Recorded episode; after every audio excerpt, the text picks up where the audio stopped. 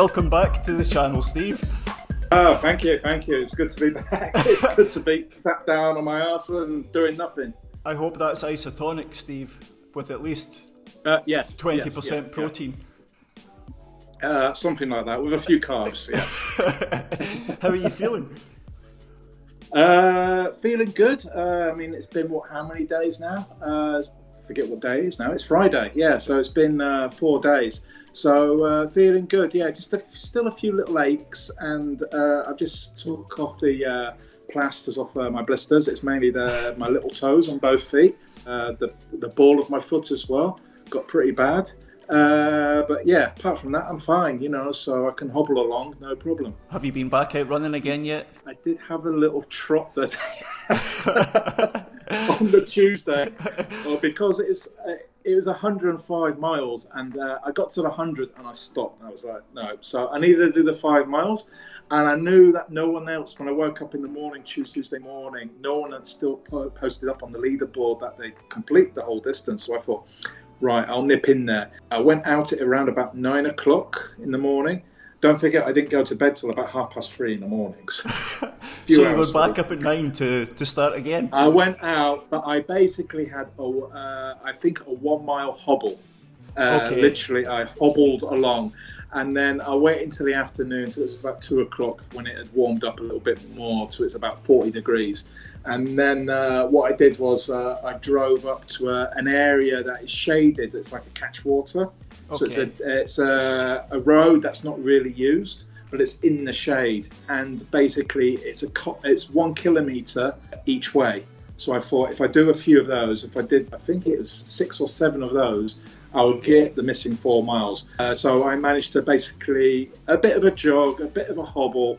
And then uh, I think it was the monkeys. Some monkeys came out of the trees and made me jump and made me run a little bit faster.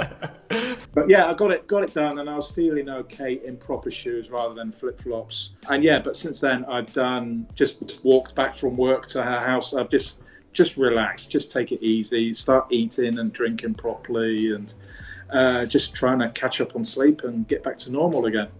Okay, for for anyone who didn't see the first interview, the reason you were back out the next day was to complete the distance for the Lakeland virtual race.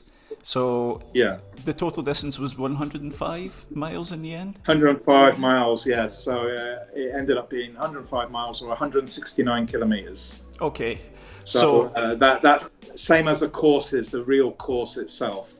And in the end, were you the first person to finish the, the virtual challenge? Yeah, I was the first person uh, posted up there. Although Good I will man. give credit to two guys who did the distance, uh, and it took, there was a bit of lag for their Strava to upload. Uh, Paul Doyle and Paul Little from Leighton, they're part of a Leighton running group in their fifties, and I think they were virtually, did it at the same time as me, around about twenty-five, twenty-six hours altogether. And uh, they were absolutely finished at the end. But I just wanted to highlight them who were out there suffering at exactly the same time I was. Very sporting of you, Steve, very sporting. So yeah. Yesterday I asked on social media for some questions. So some of the questions yeah. were serious, some of them were, were not so serious. Um, the first one from Steve Carr, he wanted to know, have you started the medication yet? Uh, yeah, yeah, I'm just starting it. Very nice. And on a similar yeah. vein, on a similar vein, Karenza Choi, she says, "Are you off your nut or what?" Uh, yeah, my wife, wife thinks the same thing as well. She was very good with the updates because your the the Garmin tracker went offline for a period of time. And yeah, I noticed, and it did fail almost at the end as well. And luckily, my uh, Jackie, she called me up and uh, let me know, and I noticed my watch was virtually on the way out, dying. Okay. Uh, it had one percent, so I stopped it there and then, and then started the uh, Strava on my phone. Okay. Uh, so I didn't miss any. So, so I'm not, not quite sure what happened there, but yeah. Okay, a more serious question from Steve Carr is, how did you manage the heat and humidity, and especially with your feet? So I didn't pack much, I packed light. I just had three five hundred mil flasks. Uh, because the way I planned the route, I knew there's plenty of hydration along on the route, like vending machines, so I can get water and uh, isotonic drinks and th things like that. And, and I started at midnight, and the main reason being is is to get as much as I can done in night to avoid the direct sunlight. Okay. And then I planned the route to be in the shade as much as possible during the daylight hours. But at the end of the day, I couldn't really avoid that heat, even even in the shade. So uh, what did I do? Basically, I just covered, I tried to not expose myself so much uh, to the sun. I didn't do a John Ellis and run around uh, half naked. I had arm sleeves on, I had a hat with the, uh, the shade on and everything. Whatever I could to protect me from the sun and uh, to not get that sunburn, which I make it even worse. A couple of times I did stop at streams, and uh, I did see a picture of your photo. One, uh, uh, one uh, yes, I kept my shoe. If you notice, I kept my shoes out of it because I didn't want to start walking around with uh, wet feet. Okay. But yeah, because I was absolutely soaked anyway from sweating. And uh, there was another picture I showed of uh, literally where I sat on the concrete for literally uh, a few seconds, and I'd left a huge puddle wet there. I, I was literally, there was no rain at all, but I was just melting. So yeah, it's just basically making sure I was taking uh, salt tablets, making sure I was keeping isotonics and uh, fluid in me all the time. And wherever I could, every now and then along the trail, there's like, apart from the bit where you see me lying in the uh, catch water, just taking mm-hmm. in the water, cooling my core down, there were plenty of places where there's running water coming out of a pipe, and it's nice cool water, and then I'll just hold the water over my wrists or try and get uh, my buff, soak it, and then put it on the back of my neck. Do you know what the temperatures were on the day? It was around about thirty-three, but the, with the humidity, it probably felt in the forty-one, forty-two degrees, something like that, because the air was heavy. Okay, that's yeah. a that's a challenge for sure. Yeah, it is. Yeah, it's. I mean, I know that running, uh, it gets hotter in other places, like uh, I don't know, in the Mediterranean, places like that in the summer. But the, the humidity, the heat, I can deal with. Uh, it's mainly the sweating and everything being absolutely wet. Uh, the other thing now, when it comes to my feet, this time round, I only took one pair of shoes. Uh, in my drop bag, I didn't take any shoes, but I did have a spare pair of insoles. And I went through four pairs of socks, so I always carried uh, one or two uh, pairs of spare socks in a Ziploc bag in case my feet got too wet and I felt blisters coming along. And basically, if I needed to attend a blister, I could take my sock off, look to it, put a plaster on, and then put a dry sock on, because I know it's too fiddly putting a wet sock on. Also, at the halfway stage, when I uh, got showered and changed, and I changed the insoles of uh, my shoes, it was just good to put my feet into what felt like dry shoes, in dry socks, and you, I just feel fresher, basically. So with, with my feet, that's how I did it. And in the end, you had some problems with the feet towards the, the closing stages. Yeah, yeah, it was at the closing stages. Uh, I think the socks I had reused, I've, there's a pair of socks that I had that weren't so wet, which I put on. Uh, I'm not sure if that ag aggravated it or not, but my feet were definitely wet there. I couldn't get them dry. And uh, in the last few K, it really was uh, pretty painful. Uh, but I don't, I'm not sure if that was a, a mental thing, because actually I did give up right at the hundred mile uh, there. So. I don't think you can call but, it giving uh, up yeah. when you arrived to a hundred miles. Yeah. We'll just say you stopped. So, uh, so that was the, yeah, the main thing. I did start getting chafing uh, in between the legs as well. Again, that came along only in the final few kilometres. The rest of the time, I was conscious to keep uh, putting lubricant, uh, Vaseline, or the Gurney Goo, or whatever I had at hand in my bag at the time. Didn't get any problems on my chest with chafing at all, uh, which I was expecting. And under my arms, uh, under my armpits, sometimes I get chafing, but this time I didn't. Okay. So uh, not quite sure. It's always different. You know, I've done uh, long distances before where I get absolutely no chafing whatsoever, and then sometimes I just do a short half marathon and I get chafing.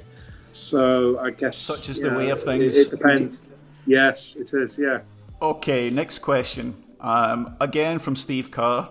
He wants to know, what is your next ridiculous idea? you, you've got a fine selection of drinks. My next rid... Mm. I haven't got one at the moment, uh, but Nikki Han has told me about something. Uh, she won't let it out of the bag yet. Something happening around the end of August. Uh, and knowing Nikki, it's probably something mental. Uh, and she says it's something that's right up my street, but I have no idea. But uh, at the moment, I'm just planning to just uh, take it easy now for the rest of the summer. I want to enjoy a bit swimming in the sea, a bit of kayaking, and uh, bring the mileage down a bit. I might do a few fifty Ks uh, as training. Uh, just the fifty K. Yeah. But yeah, I've got nothing planned uh, at the moment. Nothing crazy anyway. I'm, I can't think of what... After a hundred miler, what is next? You know, what is the next challenge after that? Yeah, it's, that's like, yeah, going from a half marathon to a marathon, I guess. But yeah, two hundred miles, nah, maybe two hundred K. But no, I've got nothing planned at the moment. Not in the summer. Um, no. Speaking of Nikki Han, she did right to say, how come Steve gets an interview and she doesn't? Well, she's camera shy. Exactly, Steve. That was the, that was the response. Okay, next up, um, this is a good question actually, something I wanted to know also from Elliot, and he wanted to know, what were your highest moments and your lowest moments during the challenge? Well, Elliot talked a lot. uh, because he joined you for some of the run, didn't he? He, he joined yeah, you a couple of times. Yeah, he did join me. Uh, yeah, yeah. No, the low points, let me think, it's definitely on uh, the second night. I think think it was when I got to uh, from Stanley to Repulse Bay, which is the south of Hong Kong Island. So I'm in the back forty K, the last forty K. And uh, John Ellis, who, who also ran with me, was telling me, don't look at your watch, you know, don't count it down, just keep going. Uh, but I did, I kept looking at my watch and making calculations and stuff, and uh, then I was getting really tired, my eyes were dropping. My running partner, Marge uh, Pritchard, she had to drag me out of the road because a couple of times I kept wandering into the road and she had to drag me back onto the pavement. But in Repulse Bay, where I sat down, and I didn't think I'd given up at one point, but it was just the pain, it was the aching, the tiredness. I don't, it's just my feet, and uh, I had this coffee basically, and Elliot told me about drink seven eleven coffee, it'll do you good, and uh, which I did, and then I had a couple of bananas as well, and it, it really perked me up. But I think in Repulse Bay I was at my lowest point. Uh, I, di I didn't get the hallucinations, I thought I did, because at one point there's three of us, we were walking along a catchwater, and uh, I was very conscious of, it's a narrow path, and the catchwater is basically, it's a concrete ditch that goes straight down about two meters down on the right hand side. But every now and then you're going over what's like a bridge, but there's no uh, handrails or anything. And there's a sheer drop on the other side. So I had to keep, you know, waking myself up a little bit more to be conscious and not, not to drift left or right too much, because it is literally about three quarters of a meter wide. Uh, but then this wild boar, uh, we must have startled it, and uh, it just came out and did this large snarl or something. But luckily it was that, uh, it was that Marge that was behind me, Marge or Floxy. Yeah, I, I, I thought about it the next day and I couldn't remember if it was real or not, whether it was a hallucination or not, I was told. But uh, now the high points, you know, and I try and concentrate more on those. There's obviously the running at night on my own, and I tend to listen to audiobooks uh, a lot. And uh, zoning out audiobooks and then seeing the sunrise. Basically, I'm out uh, up what we call uh, Pat Sin Lang, or the uh, Eight Immortals. Just seeing the sunrise and the sun go, the skies go from blue to purple to pink, which was uh, amazing. And then the other high point was uh, meeting my uh, running partner Marge at the Star Ferry, uh, Kowloon, because I just bombed down Nathan Road, uh, got to the Star Ferry, and she came along with a, a towel that was full of ice. Oh, and very then, uh, nice. Shot, yeah, shots of espresso and uh, a hummus and cheese uh, bun and some uh, little potatoes, boiled potatoes, so food. And then uh, uh, credit to her, she ended up going the, all the rest of the way. So she did eighty-six K herself wow. with me wow. on my side. So, uh, but she did arrange that. Uh, there's a place called Happy Valley, which was around, I think it was around about the hundred kilometer mark. We went into her apartment, and her husband and her daughter were there waiting, and they had all this food set up. They had towels, clean towels ready. So I went in the shower, got changed, came out, and then uh, the best thing was, you've probably seen the picture where I'm just uh, sat back, and they encouraged me to, me to put uh, my foot on the table, and I says, oh no, I can't do that, so disrespectful. So they says, oh, here, and they threw an Australian uh, rugby towel on the table. So I said, okay, and I put my foot feet on up, there. No problem.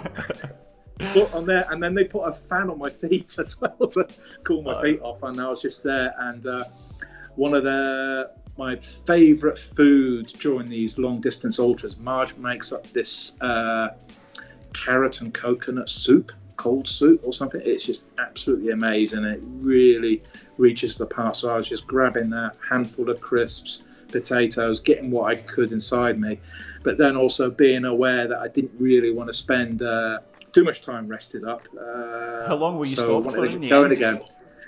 I think it was uh, not much more than an hour, uh, okay. really, because I was actually feeling good. My legs didn't feel really that tired, and I didn't really have the stiffness. Uh, if there was a bit of stiffness, usually I start moving a bit and it goes, uh, and then I'm fine. So I was feeling good when I uh, left Happy Valley after that pit stop, and being in fresh clothes and uh, having, you know, fresh socks on and everything. So yeah, that was a good point. Obviously, the other high point is when uh, a French lady called Flox came along and uh, joined uh, me for fifty kilometres. And then uh, Elliot was a surprise because he didn't even tell me that he was coming. He popped out of nowhere. He just ran in front of us and started taking pictures. It was like, whoa, there he is. Uh, and then John Ellis came along with, I called it the uh, shaken, not stirred Lucasade.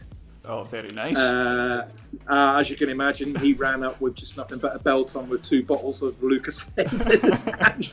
When I opened it, it just went everywhere, you know.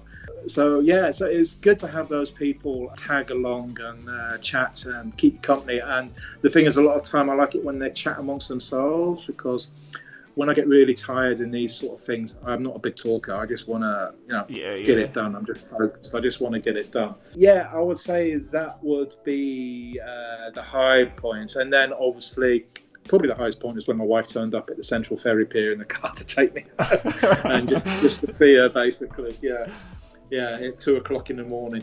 That was it. I mean, there's a few good things happened along. It was interesting.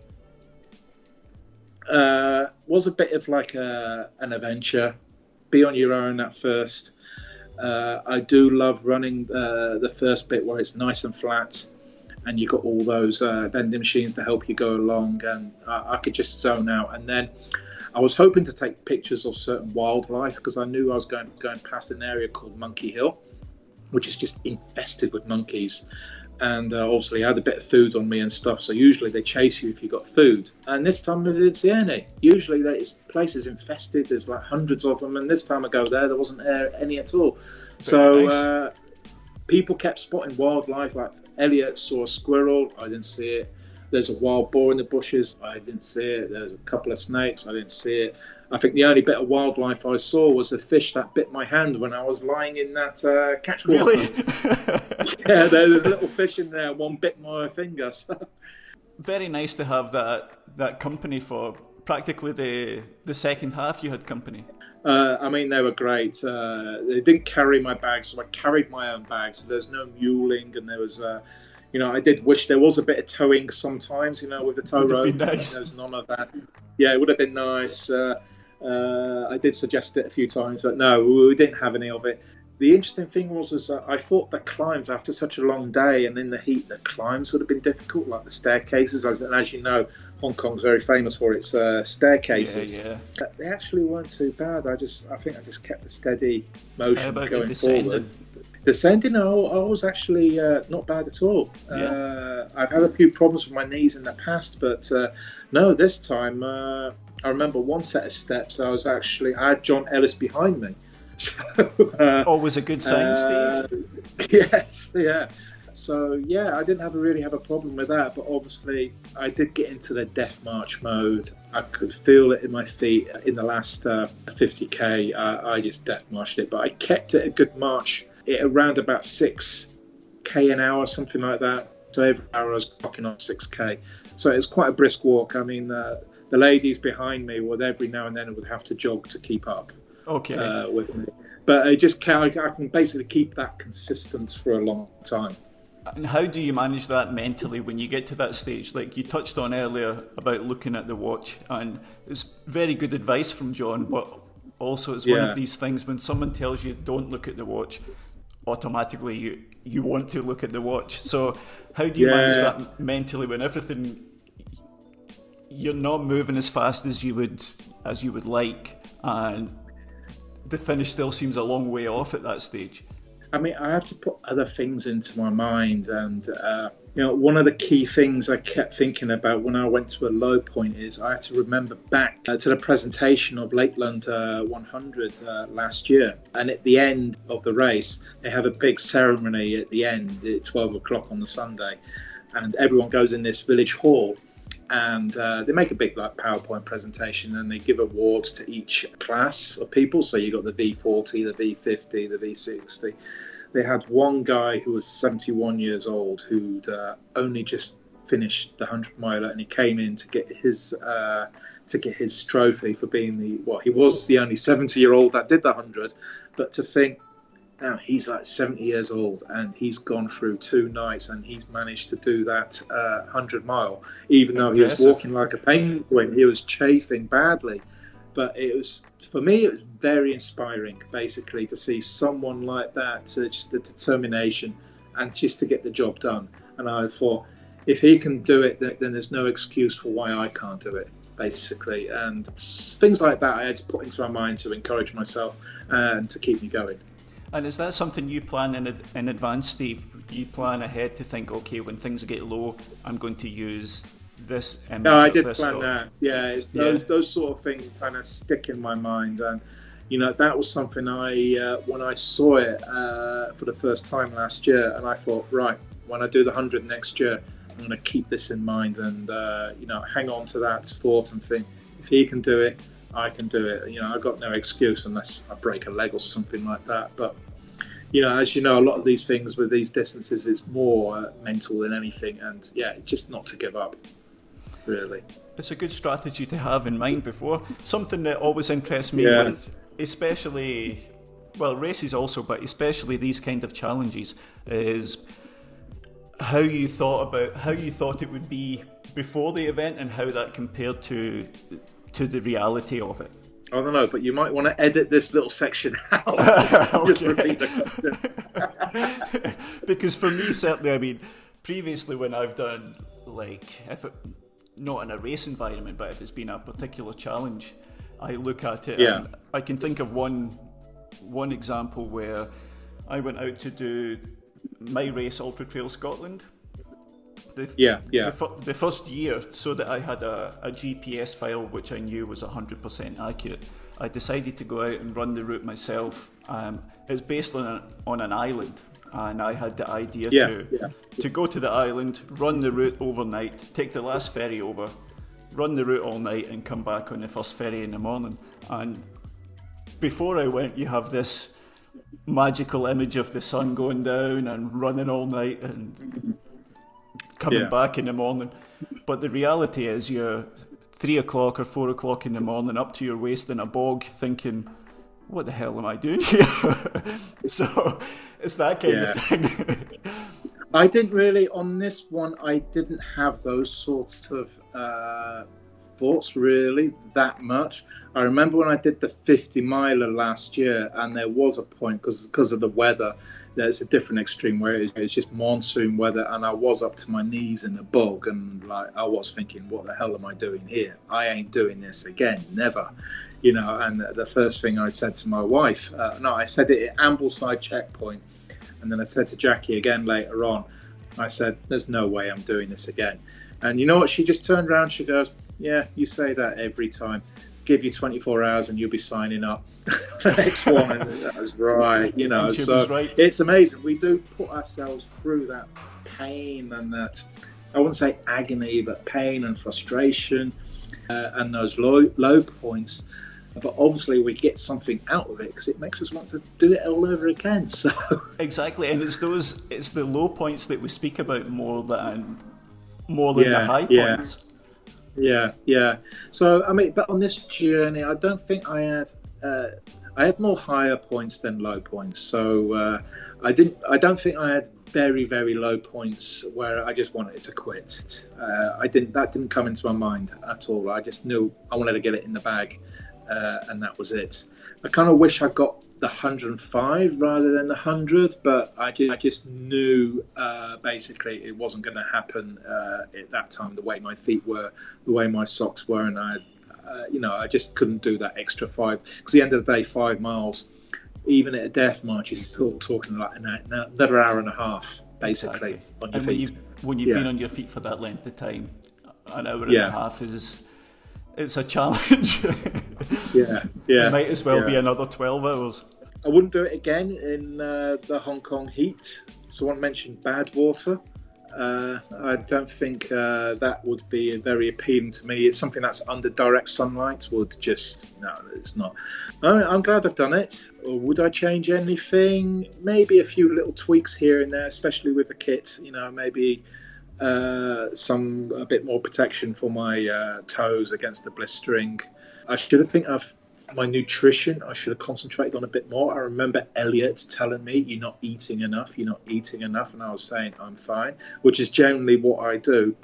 Marge was at Repulse Bay was forcing potatoes down me, okay, uh, making me eat them. Yeah, so I was like, "No, no, I don't want them," and she goes, "Eat, eat." Yeah, so there will be a few tweaks. Uh, love to do one hundred miler again, but uh, say the next time hopefully will be uh, in the Lake District, in the hills, in much cooler temperatures. Exactly. So next year you must take a lot of confidence from that going into the event for next year. Yeah, yeah, yeah.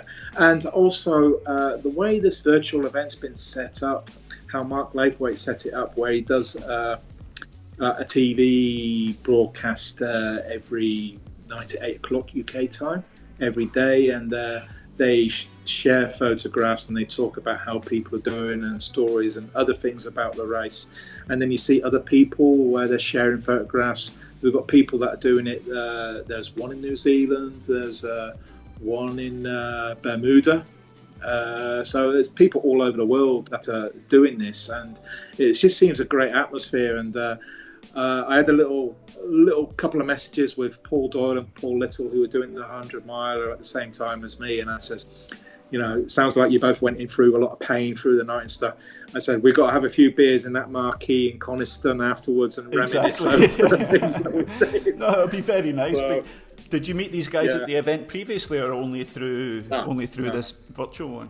Only through this virtual one. Uh, I don't know, obviously, because I'm not based in the U K, so.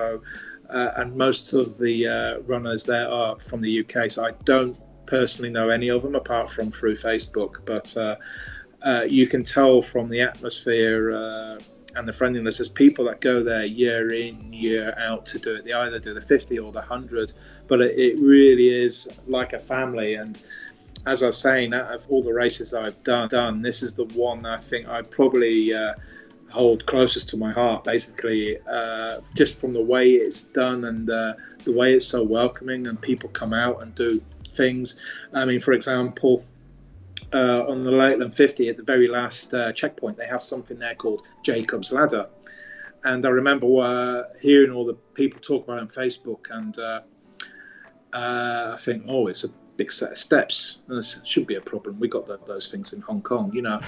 I got there late at night uh, and it was raining, and then uh, I could see the steps behind the uh, checkpoint tent, and I saw the lights where they had uh, going up, and I thought, okay, but I'll just sit down. And uh, they were really helpful. They took the bag off me, gave me a drink. One woman came from outside and gave me this uh, cheese toasty she did over the fire, over an open fire. Very nice. Absolutely lovely. But then I looked around the other faces of the other people that were sat there, uh, the other racers, and they just looked broken. Uh, and it's just the fact that everyone's talking about Jacob's Ladder and uh, this climb. up, and people just saying, look, it's only another five miles to go, five miles and you're in Coniston at the end, and like, oh, I can't do any more, five miles, and uh, they look broken. But the whole thing with Jacob's Ladder is it's a set of steps, and they used to have a, a charity bucket there, and it's named after a kid called Jacob, and I think he died in the end from leukemia or something like that. So now to this day, everyone puts money in before they go up, so it's like a toll. And okay. The money goes uh, to charity, to Jacob's uh, charity. So anyway, I stopped climbing up the steps. It's only about fifteen steps. That was it. I never that was so all it was. There's all this build-up as if it was this nightmare sort of thing, and it's like, because the rest of it afterwards, it's okay. You do it a lot of up afterwards, but it's on, it's on trail. It's not like the the concrete steps that you get in Hong Kong. It's not. It's literally twelve or a couple of dozen steps. It wasn't that much at all, because I got to the top and I thought, oh, is that it? You, you know, isn't cheated. There any more? But anyway, yeah, I wanted more pain.